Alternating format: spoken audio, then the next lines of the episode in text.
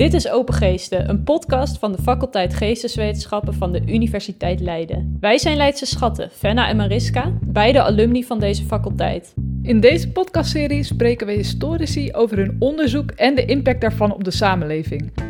En in deze aflevering spreken we met Dr. Nadia Boeras. Als kind zat zij op de Boesra School, de eerste Arabische basisschool van Nederland. Een dominees-echtpaar stichtte de school in 1971 met als doel kinderen van gastarbeiders via onderwijs voor te bereiden op hun terugkeer naar Marokko.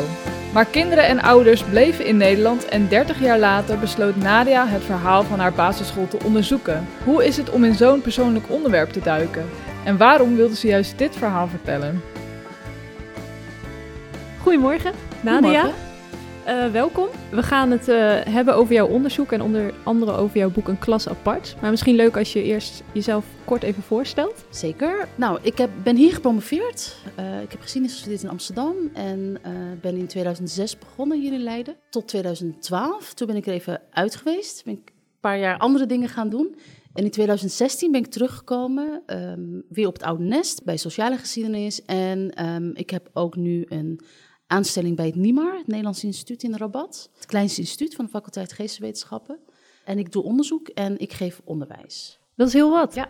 En ja, in 2020 verscheen dus uh, jouw boek Een klas apart over de mhm. eerste Arabische school in Nederland. Kun je kort vertellen waar dat boek over gaat? Um, zeker. Nou, ik heb, in het verleden heb ik altijd uh, geschreven over de eerste generatie. Dus echt arbeidsmigranten vanuit Marokko naar Nederland. En, um, en ik voelde een beetje druk om iets nieuws te doen. Ik wilde ook iets nieuws doen. En toen dacht ik, god, uh, waar moet ik het over doen? Um, ik wilde per se ook iets met de jongere generaties met een Marokkaanse achtergrond. Toen dacht ik, misschien is het zo handig of leuk om dat rondom die school te doen. Want ik heb zelf op deze Arabische school gezeten, maar ik wist er niet zo heel veel van. Ik wist wel dat het de eerste en enige Arabische school was in Nederland, maar verder wist ik er helemaal niks van. En toen dacht ik, nou, ik ga op onderzoek uit. Ik ga dus het verhaal vertellen van deze Arabische school. Tegelijkertijd vertelt het natuurlijk ook het verhaal van de Marokkaanse migratie naar Nederland. Dus dat, dat is voortdurend op de achtergrond. En wat ik heb gedaan is terugkeren naar het jaar dat ik afscheid nam op die school. Dat was na groep 8 in 1994. En ik wilde dus op zoek naar de, uh, mijn oud-klasgenoten. Uh, de leerkrachten van de school, maar ook dus de initiatiefnemers van de school. Hoe is de school ooit ontstaan en wanneer? Dat wist ik allemaal niet toen ik begon aan dit, uh, aan dit project. Nee, voor jou was het ook allemaal nieuw.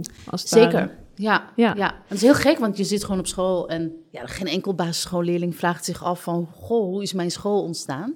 Uh, dus dat idee had ik helemaal niet. Maar ik wist wel altijd dat het een hele bijzondere school was, letterlijk en figuurlijk. D er was iets met deze school. Waarom zijn jullie hier? De vraag kwam van Giel Graven, mijn leraar in groep 8. Schichtig keken we om ons heen. We begrepen er niks van. Waarom we op school zijn? Waar moeten we anders zijn op een doordeweekse dag? Het bleef lang stil in de klas. Onze onwetendheid leek de meester te overrompelen. Waarom zijn jullie in Nederland? Opnieuw moesten we het antwoord schuldig blijven. De meester keek ons vol ongeloof aan. Niemand? Ineens riep hij uit: Jongens en meisjes, jullie zijn hier omdat jullie vaders als gastarbeiders naar Nederland zijn gekomen. De geschiedenisles van meester Giel maakte een onuitwisbare indruk op mij. Al kon ik toen niet bevroeden dat ik jaren later als historicus zou promoveren op de Marokkaanse migratiegeschiedenis. Heb je wel eens getwijfeld of je dit boek wel moest schrijven? Ja, voortdurend schrijven blijft uh, gewoon een, uh, een lastig proces. Ook omdat het heel persoonlijk is, maar vooral ook omdat ik niet wist wat ik zou vinden en of het genoeg basis is voor een boek. Ik vond het verhaal leuk, want al heel gauw ben ik er dus achter gekomen dat um, aan de basis van deze school stond een predikant-echtpaar. Die vanuit hun christelijke geloof, hun uh, ideologie van naaste liefde, een school zijn begonnen speciaal voor kinderen van Marokkaanse gastarbeiders. Nou, dat vond ik zo'n bijzonder gegeven dat ik dacht, hier, moet, hier zit wel een verhaal achter. Het was, ik natuurlijk heb voortdurend getwijfeld, maar um, ik was ook heel nieuwsgierig en het is gewoon ook een heel, heel leuk project geweest om te praten met oud-klasgenoten. Mensen die ik al 25 jaar niet had gezien. Die ene leraar die zo belangrijk voor me was, waar is, waar is hij nu? Wat is er van hem, van hem gekomen? Dat, dat waren leuke zoektochten ja. en, en dat heeft ook heel leuke verhalen opgeleverd. De afstand tussen de Govert Flinkstraat in de Pijp, waar ik met mijn familie woonde, en de rivierenbuurt waar de school stond, was bijna 2 kilometer. Tot mijn achtste reisden we zonder te betalen, maar toen tram 4 een permanente conducteur kreeg, moesten we voortaan lopend naar school. 30 minuten heen en 30 minuten terug. Alleen als het heel hard regende, pakten we de tram. Mijn ouders konden onmogelijk voor vijf schoolgaande kinderen een tramabonnement aanschaffen. Als historicus doe je natuurlijk vaak onderzoek naar een onderwerp dat ver van je afstaat, of dat in ieder geval lang geleden is gebeurd. Maar het onderwerp waar jij onderzoek naar hebt gedaan, dat staat juist heel dicht bij jou. Hoe was het om daar onderzoek naar te doen? Nou ja, al mijn werk is denk ik op een bepaald niveau persoonlijk, omdat ik uh, natuurlijk schrijf over de Marokkaanse migratie. En nou ja, ik ben zelf kind van Marokkaanse migranten. Dus uh, in die zin is het, is het altijd wel persoonlijk. Het gaat altijd ook een beetje over mezelf. Tegelijkertijd wilde ik gewoon een, ja, een publieksboek schrijven. Dus niet uh, hyperwetenschappelijk, maar gewoon eigenlijk een, uh, een mooi verhaal. Ik ben dus wel benieuwd, omdat je met zulke persoonlijke onderwerpen bezig bent, hoe je kijkt naar objectiviteit. Wat is jouw visie daarop? Je moet als historicus, als wetenschapper überhaupt streven naar objectiviteit. Hoewel dat niet altijd kan. Mm. Het is ook niet mogelijk. Wetenschap is, uh, staat niet los van waarden, is niet waardevrij. Uh, dus daar zitten altijd bepaalde ideeën, standpunten van de onderzoekers zitten daaraan vast. Wat je wel wil doen, is het verhaal zo waarheidsgetrouw mogelijk weergeven.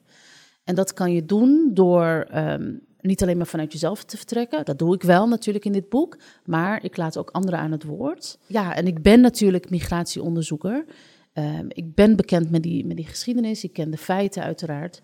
Dus je verhoudt je altijd tot die werkelijkheid, de, de feitelijke werkelijkheid. Uh, daar probeer je tot, uh, tot te verhouden. En um, ja, dat gaat natuurlijk altijd gepaard met persoonlijke invulling van wat is interessant, uh, wat is waardevol, uh, welke perspectieven zijn nog niet uh, belicht um, in de bestaande literatuur. En uiteindelijk, wat we met z'n allen doen, is ja, iets toevoegen aan wat al bestaat. Hè? Een nieuw perspectief toevoegen aan wat we al weten over de Marokkaanse migratiegeschiedenis. Nou, over deze school was nooit iets gepubliceerd. Er zijn hier en daar wat krantenartikelen, een klein media. boekje. Toch? Heel klein boekje, ja, daar heb je gelijk in. Klein boekje van de dominee. Uh, maar verder was, er, was er helemaal niks. Dus ik wilde, ik wilde iets, um, een nieuw verhaal vertellen. En natuurlijk kun je geen afstand doen van jezelf. Dus je neemt jezelf voortdurend mee. Maar ik denk dat als je daar heel transparant in bent als onderzoeker. En daar ook gewoon over vertelt hoe dat proces is ja, dat je daar op een, um, op een serieuze manier ook mee om kan gaan. Ja, en was iedereen zomaar bereid om uh, mee te doen met je onderzoek? Nee, dat was heel frustrerend. Want ik was tegelijkertijd bezig met schrijven en ook uh, filmen voor de documentaire. Uiteindelijk had ik voor de documentaire een reunie georganiseerd. Uh, waarbij dus echt een fractie van de leerlingen van de oud-klasgenoten kwam opdagen. Dat, dat was heel frustrerend. Soms ook verdrietig, omdat ik dacht, ja, kom op, uh, waarom niet? En ik bedoel, je kan mensen natuurlijk niet dwingen. Mensen hebben hun eigen afwegingen. Um, zo was er één jongen uh, een oud-klasgenoot die ik heel graag wilde voor de film. Hij was heel enthousiast en hij deed gra graag mee. De avond van tevoren had hij me gebeld dat hij toch niet wilde, omdat, uh, omdat hij, ja, uh, hij was nu al een paar weken bezig met, met de school. En zijn ervaringen op de school die niet altijd prettig waren. Dus nu, het zou te veel weer oud leed oprakelen. En dat wilde hij liever niet. Hij wilde wel zijn verhaal vertellen, maar niet, niet op beeld. En dan, waarom vind jij het zo belangrijk om hun verhalen te onderzoeken? Omdat dit een onverteld verhaal is. Wat mij betreft is dit ook een stukje Amsterdamse geschiedenis. Het gaat over een school die begonnen is in 1971 op, de Amsterdamse Wallen. En ik vind dat, ja, er zijn maar weinig verhalen die over ons gaan. Uh, er zijn heel veel verhalen die over ons gaan, maar die niet door ons verteld worden. En ik wilde heel graag vanuit een perspectief van binnenuit deze geschiedenis vertellen. En omdat ik ervan overtuigd ben dat als je iets wil snappen van de Nederlandse samenleving, dan kunnen de verhalen van migranten en hun nakomelingen, die horen daarbij. Dus die moet je ook meenemen in dat verhaal. En ook omdat ik vind dat, um, want daar ging het natuurlijk ook over, over identiteitsvorming, over integratie in de Nederlandse samenleving, over waar hoor je naar thuis, bij welke cultuur. Dat als je weet dat je geworteld bent in de Nederlandse geschiedenis, en dit verhaal is een onderdeel van de Nederlandse geschiedenis, dan moet je dat ook tastbaar maken, dan moet je dat ook laten zien. En dit boek is daar het uh, ja, tastbare bewijs van dat wij ook onderdeel uitmaken van die geschiedenis. Want alleen als je onderdeel uitmaakt van de geschiedenis, behoor je ook tot de toekomst van het land. Dat wilde ik heel graag vertellen. Het ging altijd om de vrijheid om te zijn wie je bent, zegt de dominee als ik hem vraag waarom hij een school voor Marokkaanse kinderen is begonnen. Op de terugweg naar Amsterdam, met zijn achterbank vol documentatie over en herinneringen aan de Bushra, galmen de woorden van de Nestor van de school nog na. Ik begin me steeds meer verantwoordelijk te voelen voor het naar buiten brengen van het unieke verhaal van de Arabische school. Het gaat, nou ja, we hebben het er net al over gehad, maar over de geschiedenis ook van Marokkanen in Nederland. En is dat een onderwerp waar volgens jou voldoende aandacht voor is binnen de faculteit Geesteswetenschappen? Nu wel, gelukkig, maar heel lang niet. En ik ben er ook trots op dat uh, de Universiteit Leiden het NIMAR heeft overgenomen. Want dat uh, maakte eerst onderdeel uit van de Radboud Universiteit in Nijmegen. Het, het NIMAR is het Nederlands Instituut in Rabat. Dus feitelijk, als je in Leiden studeert, kun je op drie locaties terecht. In Leiden, Den Haag en Rabat dus, de hoofdstad van Marokko. En, uh, dat sinds, weten weinig mensen, denk dat ik. Dat weten heel weinig mensen, ja. inderdaad. Dus sinds 2015, 2016 uh, hoort het NIMAR uh, dus bij, uh, bij Leiden. Daar heb ik ook mijn aanstelling aan te danken, want ik ben zo teruggekomen dankzij het NIMAR. Want het NIMAR dat is dus gevestigd in Rabat, maar vanuit Leiden wilde het NIMAR ook vertegenwoordiging hebben. En ik ben dus de vertegenwoordiger van NIMAR in, in Leiden. Ik geef dus ook een aantal vakken over de Marokkaanse migratiegeschiedenis, maar ook over de geschiedenis van Marokko. Ik heb een hoorcollege Geschiedenis van Marokko heet het. Dat is ja, een ontzettend leuk vak, als zeg ik het zelf. Maar dat is ook een heel populair vak. Er komen heel veel studenten op af uh, vanuit verschillende uh, faculteiten. Maar dus ook best wel wat studenten met een Marokkaanse achtergrond. En um, het verrassende is, kijk, Marokkanen in Nederland zijn de tweede migrantgroep. Hè? Dus na de Turken, dus zijn zo ongeveer 418.000 Marokkanen in Nederland. Maar op bijna geen enkele universiteit kun je iets leren over de Marokkaanse geschiedenis of over Marokkanen in Nederland. Dat komt heus wel voor, hè, maar vooral is het heel erg probleemgestuurd bij sociologie of bij antropologie, uh, maar niet echt als een zelfstandig vak. En dat doen we in Leiden wel. En daar ben ik heel erg blij mee, want het is heel erg belangrijk. Niet alleen omdat hier een grote Marokkaanse aanwezigheid is in Nederland, maar ook omdat Nederland en Marokko al eeuwenlang banden hebben diplomatieke relaties, handelsrelaties. Er is ontzettend veel archiefmateriaal over die verbondenheid tussen Nederland en Marokko sinds 1610. Daar moet meer kennis over komen. En als we nog even teruggaan naar je boek, wat hoop je dat lezers meenemen uit je boek? In essentie wil je gewoon mooie verhalen vertellen. En dat is wat ik, uh, wat ik ook hoop dat lezers dat eruit halen. Dat ze denken, goh, wat een bijzonder verhaal. Dat die twee dominees gewoon uit naaste liefde, christelijke naaste liefde een school begonnen zijn voor islamitische kindertjes. Want daar, daar ging het uiteindelijk om. Dus dat er ooit een samenleving was in de jaren 70, jaren 60, waarbij uh, die contacten tussen Nederlanders en migranten heel hecht waren. Dat vergeten we vaak soms. Hè? Ja. In, nu in tijden van polarisatie en dergelijke. Dat we denken dat we heel ver van elkaar staan. Maar we lijken gewoon heel erg op elkaar. En we delen dezelfde waarden vaak. En dit verhaal is daar ja, een heel mooi voorbeeld van. Maar ook om te laten zien, hè, we hoeven niet zo enge ideeën, gedachten te hebben over bijzonder onderwijs. Bijzonder onderwijs is helemaal niet zo eng. Als je maar open staat voor elkaars verhalen en elkaars ervaringen. Maar hoe vaak de goeden ook hun loyaliteit aan Nederland betuigen, er blijft altijd achterdocht. Dat is het lot van de uitblinkers. Je hoort er nooit echt helemaal bij. You never had to look at me, I had to look at you. I know more about you than you know about me, zegt de zwarte Amerikaanse schrijver en maatschappijcriticus James Baldwin. Die drie zinnetjes leggen bloot wat ik doorleefde, maar nooit de woorden voor had gevonden. De samenleving was nooit echt nieuwsgierig naar Marokkanen of andere migrantengroepen die aangemerkt werden als de ander. De vreemdeling wordt keurig in hokjes gestopt wie zich buiten de grenzen van het eigen hokje begeeft, moet een storm van vooroordelen en aannames trotseren. Soms is het veiliger om te schuilen in de betrekkelijke veiligheid van de eigen groep.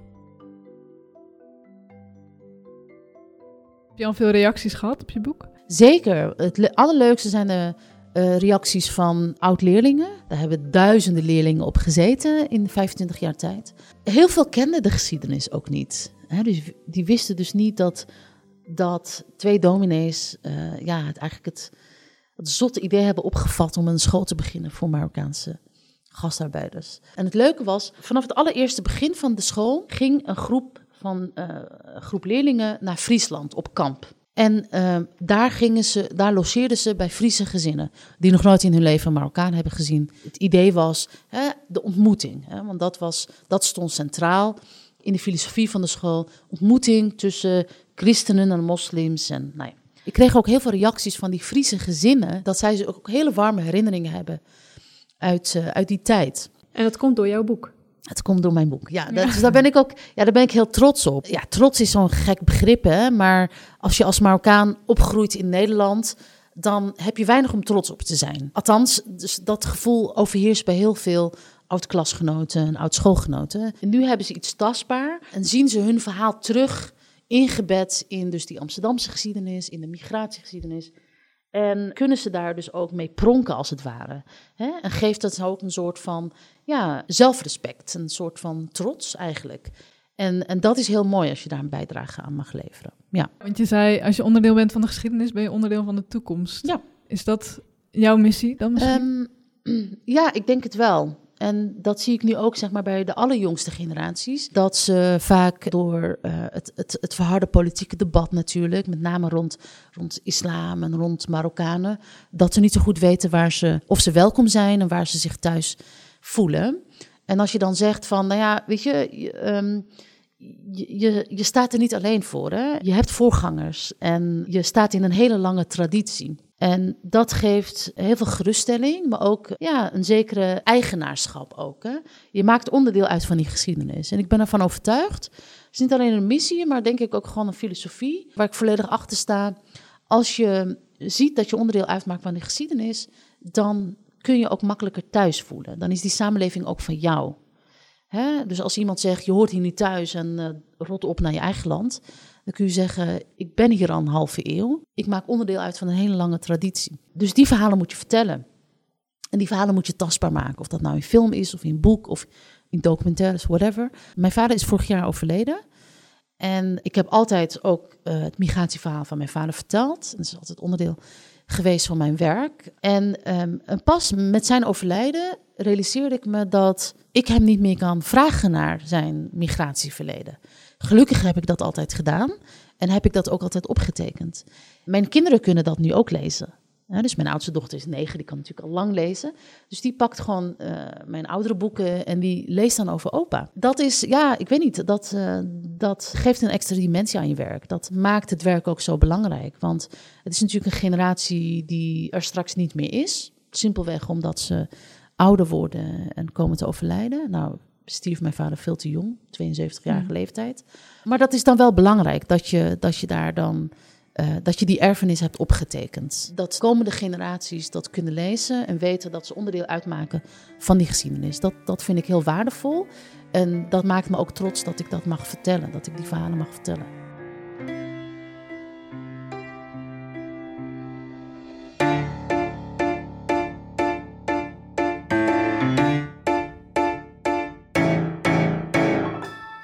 Dit was Open Geesten, een podcast van de Leidse faculteit Geesteswetenschappen.